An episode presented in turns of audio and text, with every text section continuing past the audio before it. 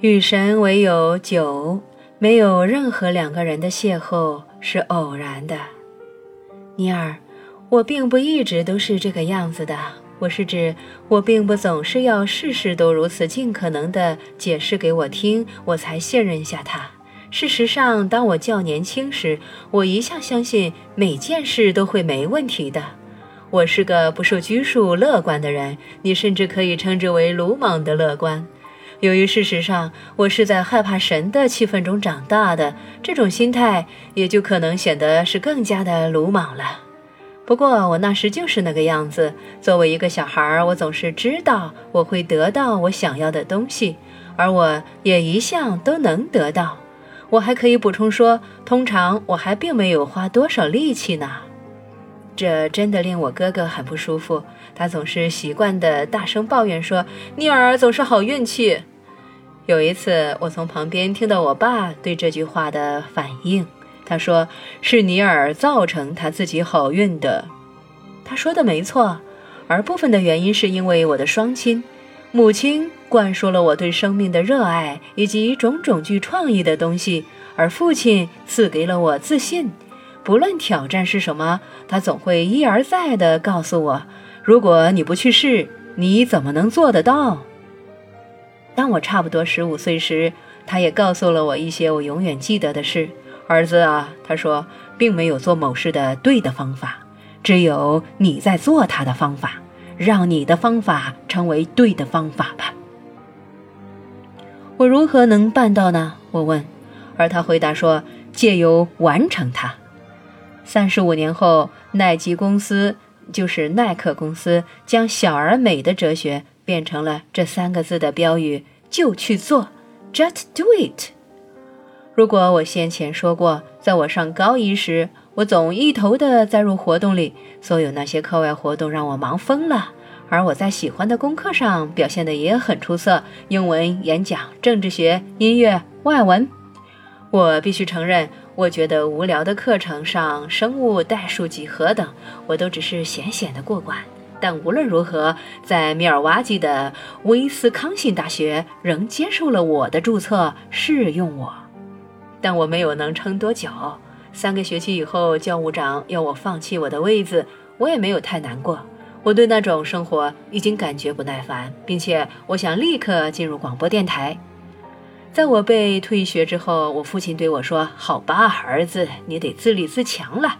我为你已经尽了我的力，但你想以你自己的方式去做事。”有部分的我吓得快阿达了。但有部分的我则如此兴奋，快受不了了。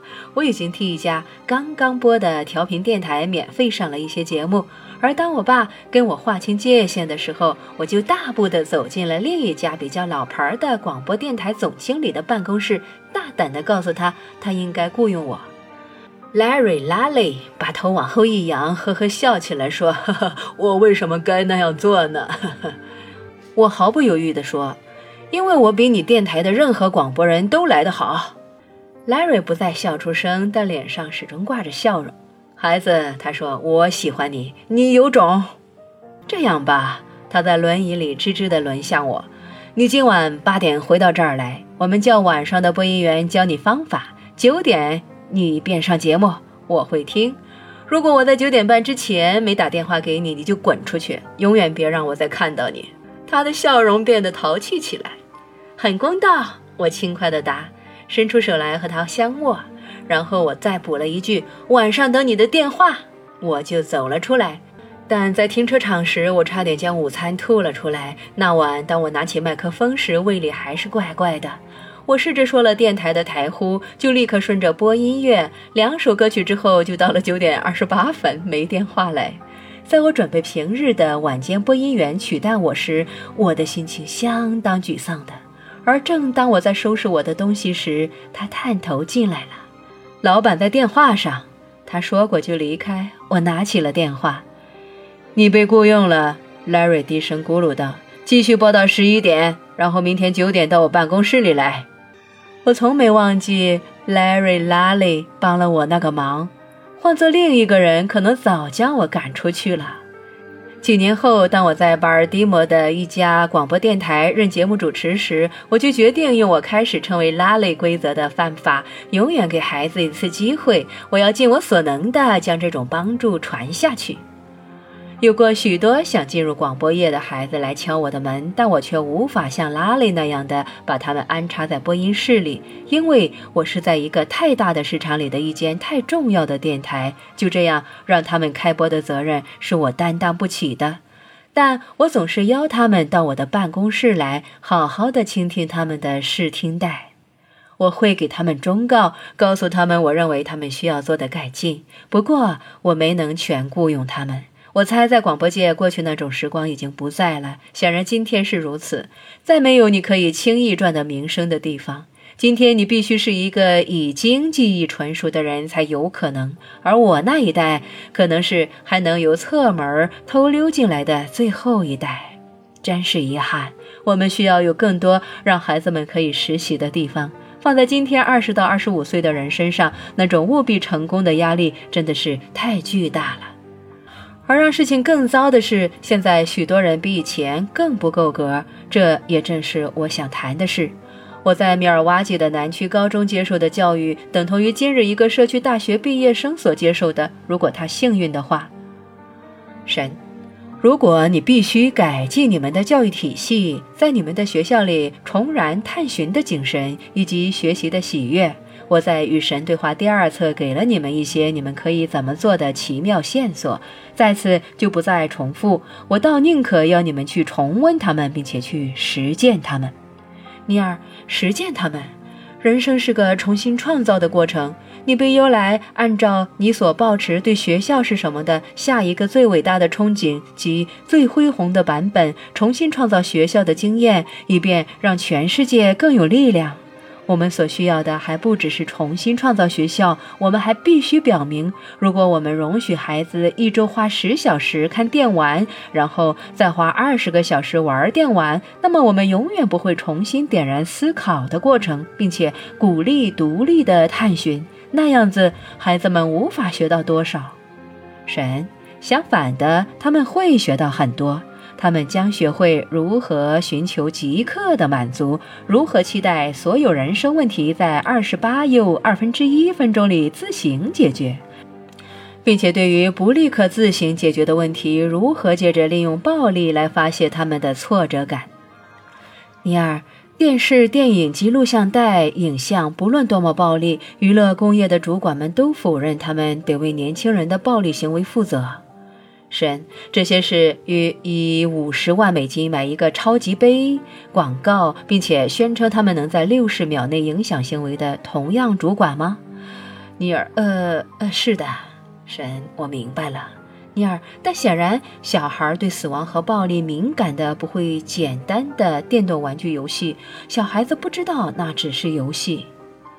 神，你知不知道有些军营学校用什么来教职业军营迅速的手眼协调以及不带情感的杀人吗？尼尔，电玩吗？神，我只是问问题，我让你自己去发现答案。但你能想出一个更快、更有效率的教学工具吗？尼尔，哦，老天哪，我也许不该在这里写这些的。神，有何不能？尼尔。人们并不要我做社会评论，他们显然也不会想要你去做评论。这是一本有关神的书，而神不该对今日的社会议题有意见。你是指对真实的生活吗？我是指政治和社会的议题。你应该坚守住灵性的事情，我也一样。还有比如何阻止你们的孩子互相残杀更灵性的事吗？你需要更多的哥伦比亚高中来让你了解，你们这儿真的有问题吗？我们知道我们有个问题，只是不知如何解决它罢了。你们知道如何解决它，只不过你们还没累积好去如此做的意志力罢了。首先，花更多时间与你的孩子相处吧，别做出好像他们十一岁开始变得自立的样子。进入他们的生活中，并且持续的投入，跟他们的老师谈谈，与他们的朋友为友，运用影响力，真的加入他们的人生中，别让他们偷偷溜走了。第二，采取一种反对暴力以及反对他们人生中的暴力之积极立场的榜样。形象真的会教人，说真的，影响比文字教得更快，并且刻得更深。坚持要那些负责重述你们的文化故事的人，电影制片、电视制片、电玩制造者及其他从漫画到交换纸牌的影像供应商，以新的伦理，一个非暴力的伦理，创造一个新的文化故事。第三，不管怎么做，都要使你们的儿童和青少年无法取得暴力的器械和暴力的工具，防止容易取得的途径和毫不费力的获得。最重要的是，由你的生命去掉暴力。你是你孩子的最好榜样。如果他们看见你用暴力，他们也就会用。那是否意味着我们不该打小孩的屁股？对那些你说你深爱的人，你难道想不出别的教育方法吗？你能想到的唯一教导之道，只是吓唬他们或伤害他们吗？长期以来，对于不想要的行为，你们的文化都习于用肉体之痛作为惩罚，不仅是对孩子们，对大人也是一样。你们实际上用杀人以制止人杀人。用造成一个问题的气力去寻求解决那问题是疯狂的，去重复你想制止的行为以制止他们是疯狂的。在你们整个社会里，处处都示范出你们说不要你们的儿女去模仿的行为是疯狂的，而最大的疯狂是假装这一切都没发生，然后奇怪你们的孩子为何行为会疯狂。你是说我们全疯了吗？我是在定义疯狂，是你们来决定你们是谁和是什么。你们每天都在决定那个，每个行为都是个自我界定的行为。你在这儿用了一些相当令人难以消受的话语，那是朋友之意。你想要知道与神为友是什么感觉，这就是他的感觉。朋友告诉你真相，朋友说出实情，朋友不会迎合你，或只告诉你他们以为你想听的话。然而，朋友不会告诉你们实情，然后就搁下你自己去处理它。朋友会一直在你身边，给你不断的支持，给你帮助，以及无条件的爱。那即是神所做的，那即是这正在继续的对话之由来。这个对话会继续多久？我以为他会在与神对话三部曲结束时就该结束了。他会像你选择他继续多久的那么久。所以，在这之后还会有另外一本书吗？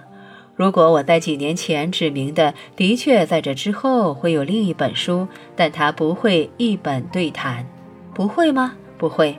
那它会是哪一本书呢？只以一个声音说出的书，你的声音，我们的，我们的声音。你与神的对话导致了你与神的友谊，而你与神的友谊将导致你与神的合一。在与神合一中，我们将以一个声音说话，而它将是一份殊胜的文件。所有与神的书都很殊胜，没错。那还会不会有更多的对话书，在其中你和我只是聊天？如果你希望有，那就会有。嗯，我非常喜爱这样的对话，因为他们真的能让我思考。不过有时候我对你的固执己见蛮惊讶的。就因为没有偏好的神而言，你似乎表达了不少的偏好。给予你指导并不是说明偏好。如果你说你想到台北却往台南的路上，如果你停止问路，有人告诉你你走错了，你转错了方向，那是否是宣告一个偏好呢？告诉你如何能到达你想去的地方，是否是固执己见呢？你以前曾用过这个比方，你以前曾对我讲过这句话。只要你一再尝试将我变成一个需要向你讨什么东西的神，我便会一而再、再而三的这样说。我告诉你，我不需要你的任何东西。你是否以为我是一位如此无能的神，以至于我需要你什么东西而无法得到它？你是否以为有些我想要它发生的事，但我就是不知道如何发生呢？如果我需要你去台北，你是否认为我压根儿就没有办法让你那样做？事情不是那样的，而是这样的：是你告诉我你想到哪里去，而我告诉你如何到那里。